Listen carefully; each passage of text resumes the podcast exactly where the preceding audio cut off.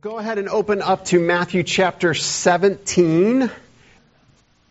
And as you're turning there, I want you to think about a question. Have you ever had a life changing, perspective altering experience? A life changing, perspective altering experience. I remember as a child, I went, I don't know how old I was, we went to Mammoth Cave. Anybody ever been to Mammoth Cave in Kentucky? As you can imagine, it's a big cave.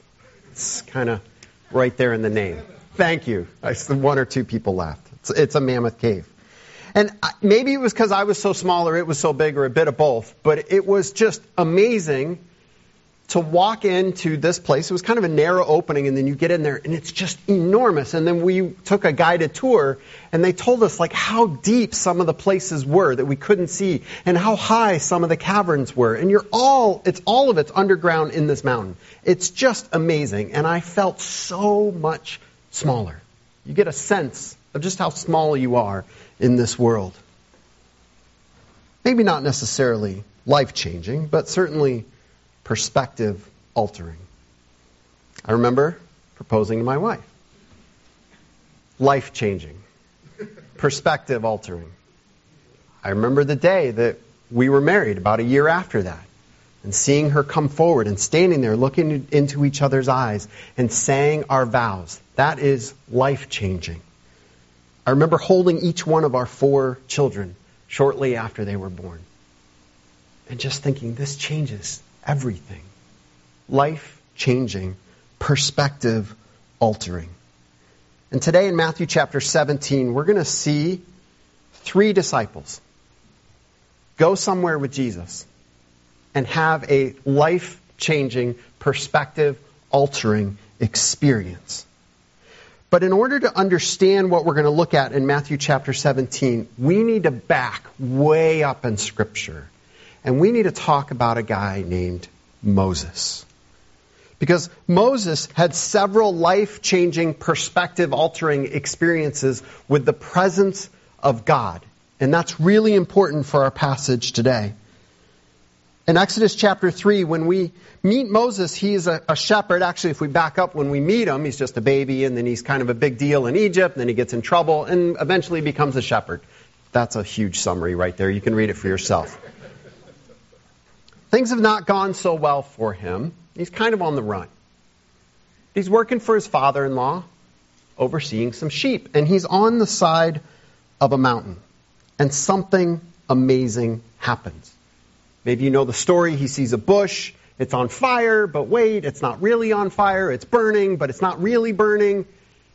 And God speaks to him from this bush.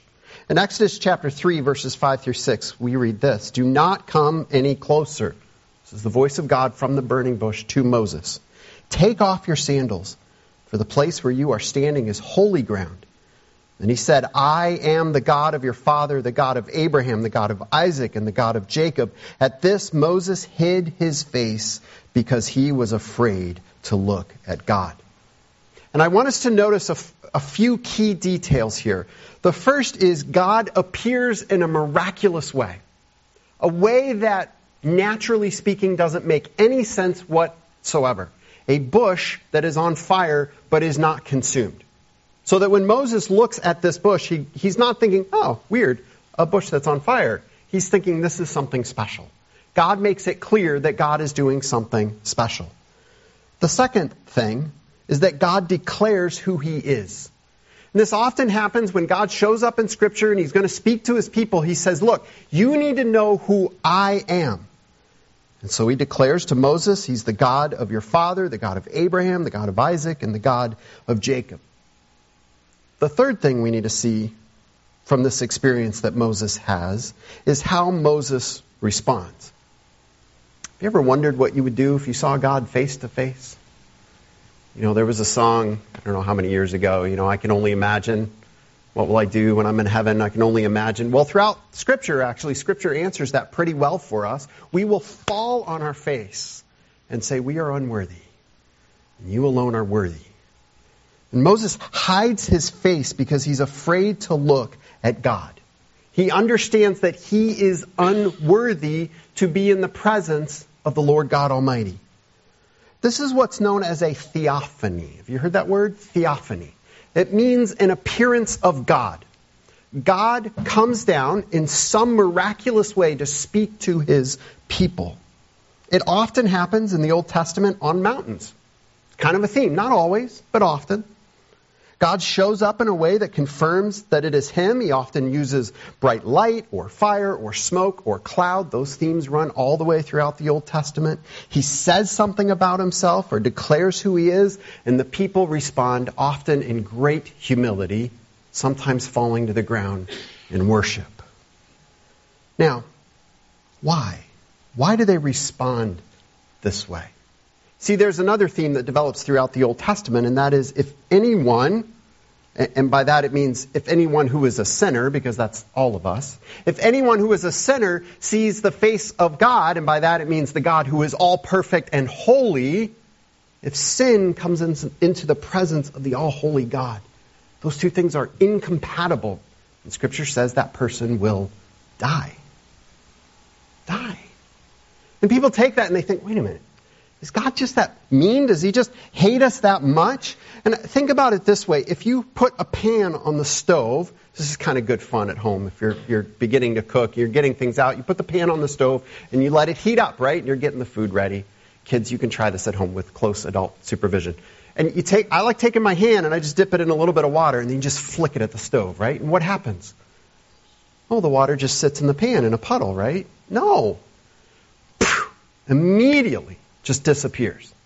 Well, that's just mean of the pan. It really hates the water. I mean, why is it just out to get to the water? It's not that the pan is anything against the water. It's that the two things are absolutely incompatible. God's holiness and our sin are incompatible. And to understand theophanies, we need to understand that concept that sinners cannot come into the presence of an all holy God unless God makes it possible. Unless God makes it possible. Moses has several other encounters with the Lord's presence throughout his life. God uses him to lead the people out of Egypt. A miraculous escape, a miraculous rescue through the Red Sea. You might know the story of the parting of the Red Sea. And he leads them into the desert to a mountain. Again. In fact, many people believe it's the exact same mountain where he saw the burning bush. And he calls the Israelites there in Exodus chapter 19, and they feel the mountain shake, and smoke covers the mountain because the Lord descends on it in fire. You see in the themes here? It's a theophany, the presence of the Lord. And the people are warned to stay back because the area is holy, and they're not. And in Exodus chapter 2 or 20 verse 2, God speaks and he declares who he is. I am the Lord your God who brought you out of Egypt, out of the land of slavery. And you might be familiar with what comes next. He gives them the 10 commandments. He says, look, this is who I am. In Exodus 33, Moses has another encounter with God's presence. Moses is up on a mountain, and God, God hides him in, in a nook or a cleft of the rock. And God allows Moses to see just a bit of his glory. And he says, You can't see my face or you will die, but I will cause my glory to pass before you, and you will see the backside of my glory. I don't even know what that means. But it's an incredible experience that Moses has, seeing some way, shape, or form a portion of the glory of God. And it says after this encounter, Moses' face glows with the light of God's glory. He comes down and he speaks to the people the message of the Lord, and then he puts a veil on because the glory fades over time. It's not his glory, it's the Lord's glory. And then, Exodus chapter 40, in obedience to the law, the Israelites set up the tabernacle and the Lord's presence comes down and fills the tabernacle to live among his people. It says, Then the cloud covered the tent of meeting, and the glory of the Lord filled the tabernacle. Moses could not enter the tent of meeting because the cloud had settled on it, and the glory of the Lord filled the tabernacle. In all the travels of the Israelites, whenever the cloud lifted from above the tabernacle, they would set out, but if the cloud did not lift, they did not set out until the day it lifted. So the cloud of the Lord was over the tabernacle by day, and the fire was in the cloud by night, in the sight of all the Israelites during all their travels. And the story of Moses ends in a unique way. See, God uses him to lead his people. miraculously, powerfully. But then they're about to enter the promised land. The whole point that God had worked through Moses, leading them to this, this place that God had promised to live among them. And they're just about to get there, and God says to Moses, This is as far as you will go. And on a mountain, overlooking the promised land that he has looked forward to for so long, Moses dies. Let's fast forward 600 years. And we meet a man by the name of Elijah, arguably one of the most famous prophets in all of Scripture. And in 1 Kings, we learn about an experience Elijah has on a mountain. You see, Israel has split into two kingdoms. The promised land is not going so well for God's people, they have been unfaithful. And the northern kingdom has this wicked, horrible king named Ahab. And he is leading the people to worship false gods and idols. And Elijah challenges the priests of this false god Baal to a contest on the mountaintop. He says, You set up an altar with your sacrifice, and I'll set up an altar with a sacrifice to the one true God. You cry out to your God, I'll cry out to mine, and let's see who answers. Nobody is allowed to light the fire. What a great showdown. It's a powerful passage in Scripture.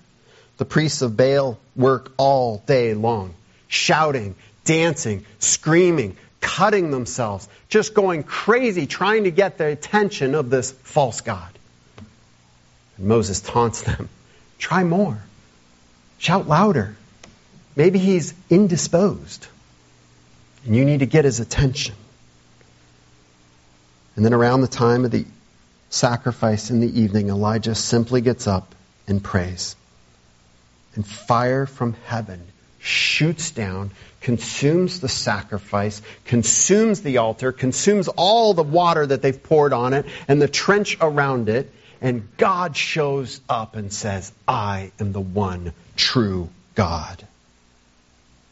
And then something really interesting happens to Elijah. He runs for his life. And, and I remember growing up studying Elijah, and my perception of Elijah has changed a lot as an adult. Because I actually think that Elijah might have ended his life in severe depression. What I see is a man that struggled with incredible doubt and fear. This incredible experience that should have been this life confirming thing, and yet the rest of the time he almost seems angry and bitter, and he's definitely scared to death. He runs, and God leads him and cares for him. And God leads him to another mountain. And in 1 Kings chapter 19, God brings him up on this mountain and says he will meet with him. And he brings Elijah out on this cliff face. And it says a great wind blew and smashed rocks against the mountain, but God was not in that. And the mountain shook, but God wasn't in that either. And then he hears this still small whisper. And God speaks to Elijah. And he basically says, Elijah, keep going. Keep being my prophet. Go appoint this guy king. Go appoint that guy a prophet. Keep going. My plan has not failed. And yet, at the end of Elijah's life on this earth, God's promises have not been fulfilled. The kingdom is still separated in a bitter civil war. Wicked people are still on the throne and Elijah is taken up into heaven. Both Moses and Elijah experienced the presence of God while they were on a mountaintop. Multiple times, in fact. They both had an experience with the glory of God, and yet they both, in their lives, looking forward to something that was, as of yet, unfulfilled. Now let's look at Matthew chapter 17, verses 1 through 8 where we go to Jesus. Let me read for us verses 1 through 8. After six days, Jesus took with him Peter, James, and John, the brother of James, and led them up a high mountain by themselves. There he was transfigured before them. His face shone like the sun, and his clothes became as white as the light. Just then there appeared before them Moses and Elijah talking with Jesus. Peter said to Jesus, Lord, it is good for us to be here. If you wish, I will put up three shelters, one for you, one for Moses, one for Elijah. While he was still speaking, a bright cloud covered them, and a voice from the cloud said, This is my Son, whom I love. With him I am well pleased. Listen to him. When the disciples heard this, they fell face down to the ground, terrified. But Jesus came and touched them. Get up, he said. Don't be afraid. When they looked up, they saw no one except Jesus. A little bit of context. What's going on in Matthew here? Jesus has declared to his disciples he's on his way to Jerusalem. He's going to suffer, he's going to die, and then he'll raise from the dead on the third day. And then Peter, being the bright one, gets up and says, No way, Lord. Uh, uh, Matthew says he rebukes Jesus. Not a good thing to do. And then Jesus calls his disciples to follow him. In verse 24 of chapter 16, whoever wants to be my disciple must deny themselves, take up their cross, and follow me. He's saying, guys, this is going to be hard. But let's go. Trust me. Follow. Let's go. It's in that context then that Matthew introduces this transfiguration. And so, looking at the first three verses here, what we see is that these three disciples that the Lord has chosen John, James, and Peter they're kind of the inner circle of the disciples. Jesus spent more personal time with them than with all the disciples. In fact, they're going to be with him in Gethsemane. Jesus invites all the disciples, but he goes on to pray and he invites these three with them, or with him. And it says that Jesus is transfigured before them. Transfigured means to be changed into something beautiful. Transfigured before them. It says his face and his clothes shine with a brilliant light like the sun, as white as light. They understand they're on the mountaintop. They are witnessing something spectacular in Jesus. Now, in this case, when it says transfigured, Jesus is not changed. He doesn't become this person that is bright light he reveals who he really is. John chapter 1 verse 14, the same John writes this that was there at the transfiguration. He says, "We have seen his glory, the glory of the one and only son who came from the Father full of grace and truth." He doesn't say he became glorious, he says we saw it. The transfiguration is like an unveiling of who Christ is for a moment. Philippians says it this way in verses 6 through 7 of chapter 2. Paul writes, Who, being in the very nature God, did not consider equality with God something to be used to his own advantage. Rather, he made himself nothing by taking on the very nature of a servant, being made in human likeness. Paul's writing kind of the other end of the transfiguration. He says, Jesus was in heaven with all the glory of God. And then he puts on flesh it's like he veiled his divinity. He veiled the display of his infinite glory because nobody could have stood him. Nobody could have been in his presence. You know, you see pictures of Jesus, kind of the traditional ones, with the halo over his head. None of that's in Scripture. Nobody looked at Jesus and just went, oh, he's so holy and divine. They looked at Jesus often and said, who does this guy think he is? Because he just looked like one of them. But here, everything changes that veil that he put on when he was born in the manger and that the disciples got to know him through, suddenly it's peeled back and they see his glory. And the clear implication here is that all the glorious presences of God and the pictures of God throughout the Old Testament, they all come to their fruition in Jesus Christ, transfigured before them, and they see the glory of Jesus, the glory of God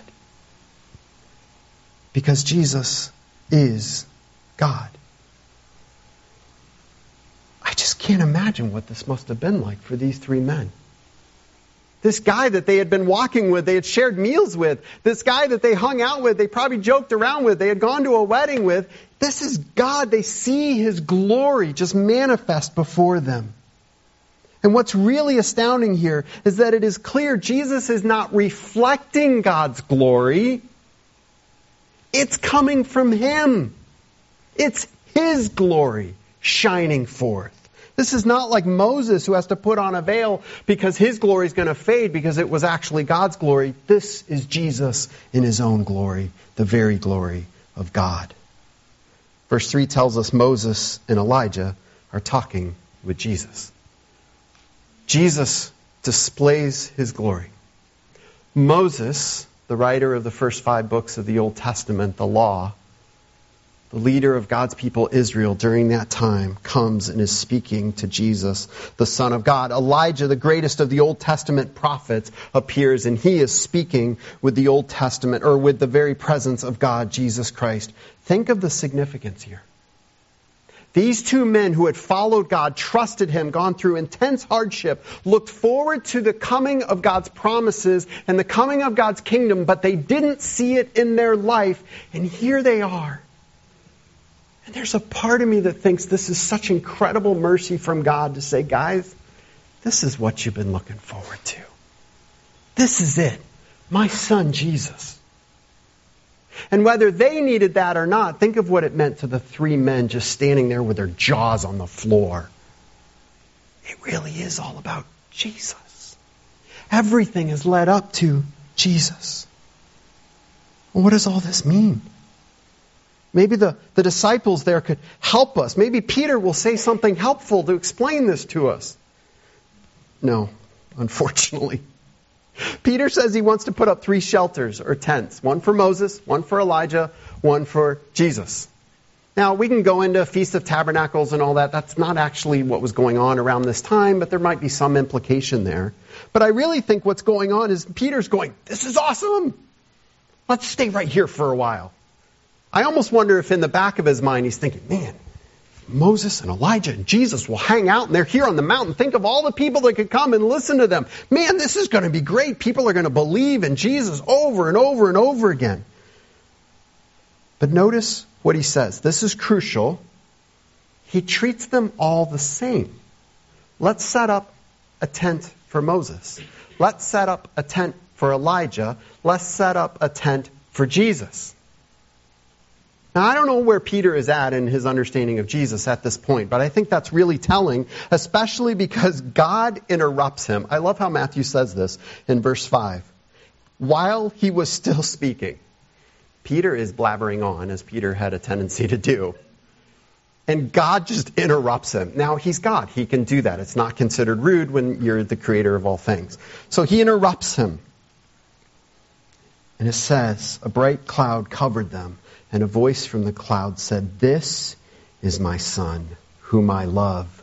With him I am well pleased. Listen to him. Where are they? They're on a mountain. What do they see? They see a cloud.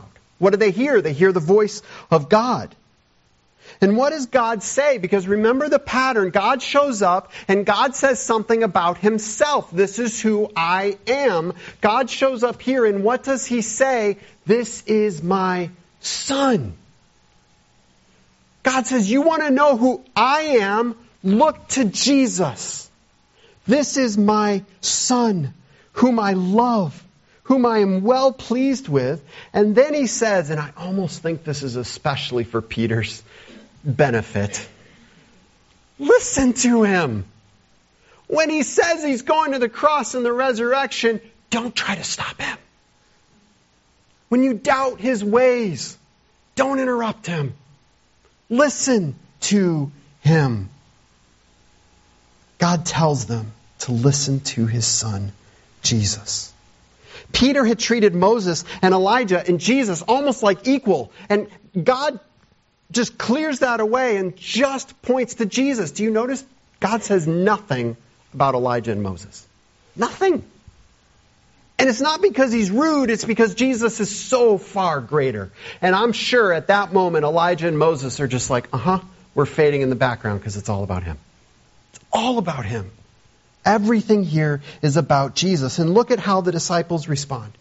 They fall to the ground because they realize something. They're in the presence of God. Now, picture the scene. They've just had this holy encounter. The presence of God has descended on the mountaintop. And there they are. They've heard the very voice of God. They're seeing the very presence of God. Elijah and Moses are there somewhere and they fall to the ground. And then the scene clears away. And they look up and they see no one except Jesus. And the Greek here is actually so strong. They see Jesus. Jesus himself. Only Jesus this grand picture of the presence of God, and they look up, and all they see is Jesus. Do you get this? The whole picture, the manifestation of God's glory, the theophany, the very voice of God, it's all about Jesus. And that's what they see at the end. The clear implication here is that Jesus is greater than Moses. Jesus is greater than Elijah. If you've been with us in the, the nine o'clock hour, Mitch has been going through the book of Hebrews. And it starts out in the past, God spoke to our ancestors through the prophets at many times and in various ways. But in these last days, He has spoken to us by His Son, whom He appointed heir of all things, and through whom also He made the universe. The Son is the radiance of God's glory and the exact representation of His being, sustaining all things by His powerful word. After He had provided purification for sins, He sat down at the right hand of the majesty in heaven. That's the Jesus that they're seeing. What a life changing experience. Here on the mountaintop, they experience the glory of God, hear the voice of God, and they look and they see Jesus, the Son of God, in all his glory. And they know that whenever they're with Jesus, they are in the very presence of God. That changes everything. Now, as I think we can identify with, the disciples have some questions. And I gotta be honest, I'm a little frustrated with these three men after this encounter because the questions they ask are not the questions I would have. I want to go through these last couple verses quickly because it's kind of a technical discussion. But I want you to see where Jesus points them to as he answers these questions. Because he's going to point them to the cross. Look at verses 9 through 13. It says, as they were coming down the mountain, Jesus instructed them, Don't tell anyone what you have seen until the Son of Man has been raised from the dead.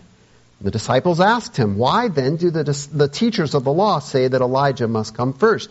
Jesus replied, To be sure, Elijah comes and will restore all things. But I tell you, Elijah has already come, and they did not recognize him, but have done to him everything they wished. In the same way, the Son of Man is going to suffer at their hands. Then the disciples understood that he was talking to them about John the Baptist. Right after this amazing experience, Jesus does something he's done before, and as far as I understand, this is actually the last time in Matthew he'll do this. He tells them not to tell anybody something that they've seen or something that he said, in this case, this encounter. These three men are going to go back with the rest of the twelve, and they have seen something, and they are not supposed to tell them about it. And he says, don't tell them about it until the Son of Man has been raised from the dead. Because Jesus understands that knowing his glory and his perfect identity will only be properly understood when we see the cross and the resurrection. You can't know Jesus without the cross and the resurrection. So he tells them, wait until then. And I wonder how soon it was after the resurrections that the, after the resurrection that these three came running in going, "Oh, we're so excited to tell you this thing that we've been holding on to for so long." But then they asked this question about Elijah.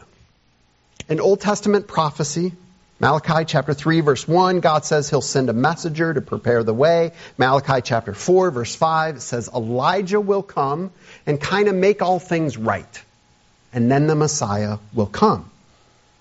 And here, Jesus has said that he is going to die.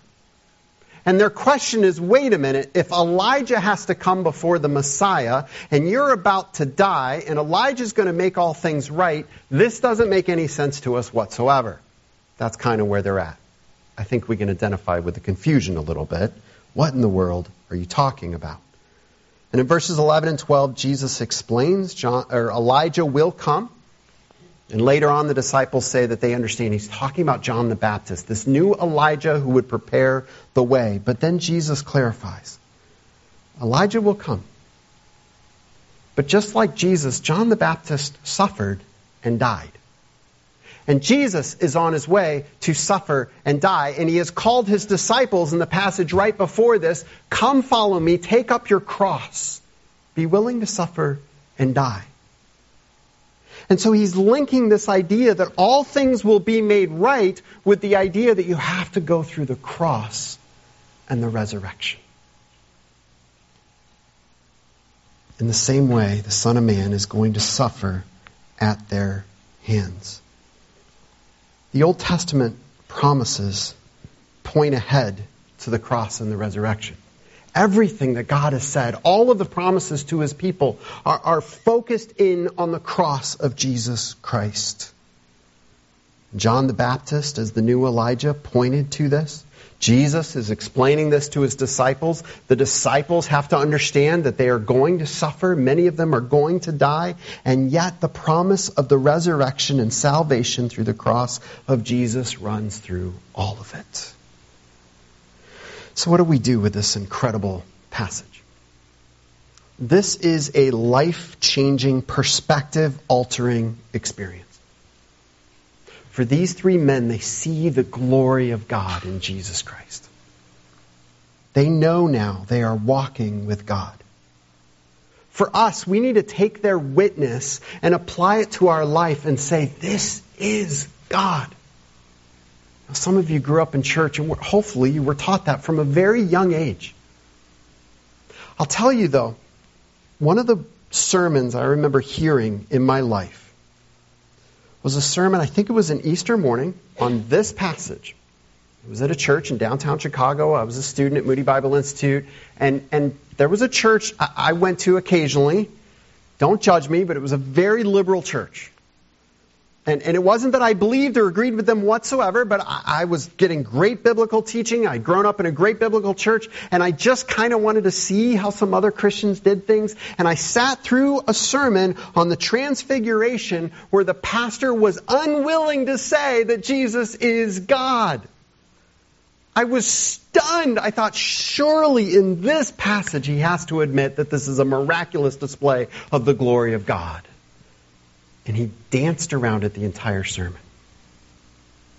We have to understand that this changes everything. Jesus is God. He's not just a great teacher or a great prophet or a great example. Jesus is God, born in a manger. Jesus is God, walking with and teaching his people. Jesus is God, transfigured on the mountain. Jesus is God, hung on a cross to die. And Jesus is God, risen from the dead. And I want to go where Matthew ends his gospel. And we've done this so many times, but it's so appropriate. Matthew, at the very end, he says this Then Jesus came to them, his disciples, and said, This is after the resurrection right as he's about to ascend into heaven, he says, All authority in heaven and on earth has been given to me. Therefore, go and make disciples of all nations, baptizing them in the name of the Father and of the Son and of the Holy Spirit, and teaching them to obey everything I have commanded you. And, don't miss this, and bring the transfiguration into this, and surely I am with you always to the very end of the age. Every time somebody had experience with the presence of God in the Old Testament, it was a momentous, life changing experience. And here the Son of God says, I am God and I am with you always. Friends, this is life changing, perspective altering. When we truly understand who Jesus is, and what he has done for us through the cross and the resurrection, and the truth that this glorious Christ, the very presence of God, is with us always. This is the most life changing, perspective altering experience we can ever have. This changes everything. Tomorrow, when you wake up, if you've been saved by Jesus Christ, the glory of God is with you. When you go to work and you're, you're in that, that moment where you're kind of being challenged in your faith, Jesus, the glory of God, is with you. When you're struggling with doubts, stop and remind yourself I'm in the very presence of God right now. He is with me. When we are saved by Jesus, He promises us He is always with us. We live in the presence of God, unashamed and unafraid. Let's pray. Heavenly Father, I wonder if, as Matthew wrote this, based on what these three men told him, if he was struggling to put it into words. The truth of this passage, the impact of this passage, is, is more than we can bear. It's more than we can wrap our minds around. And God, I know one day those saved by your Son, Jesus Christ, will stand in heaven together. And we will see Jesus, the Lamb of God, in all of his splendor and glory. And we too will fall down and worship and praise you forevermore. And God, until that day, strengthen us. Encourage us with this glimpse that these three men had, now spoken to us as a firm witness. That glory, your Son, our Savior, is with us always. Father, help us to accept, to trust in, and to live out this life changing, perspective altering experience. In the powerful name of Jesus, we pray.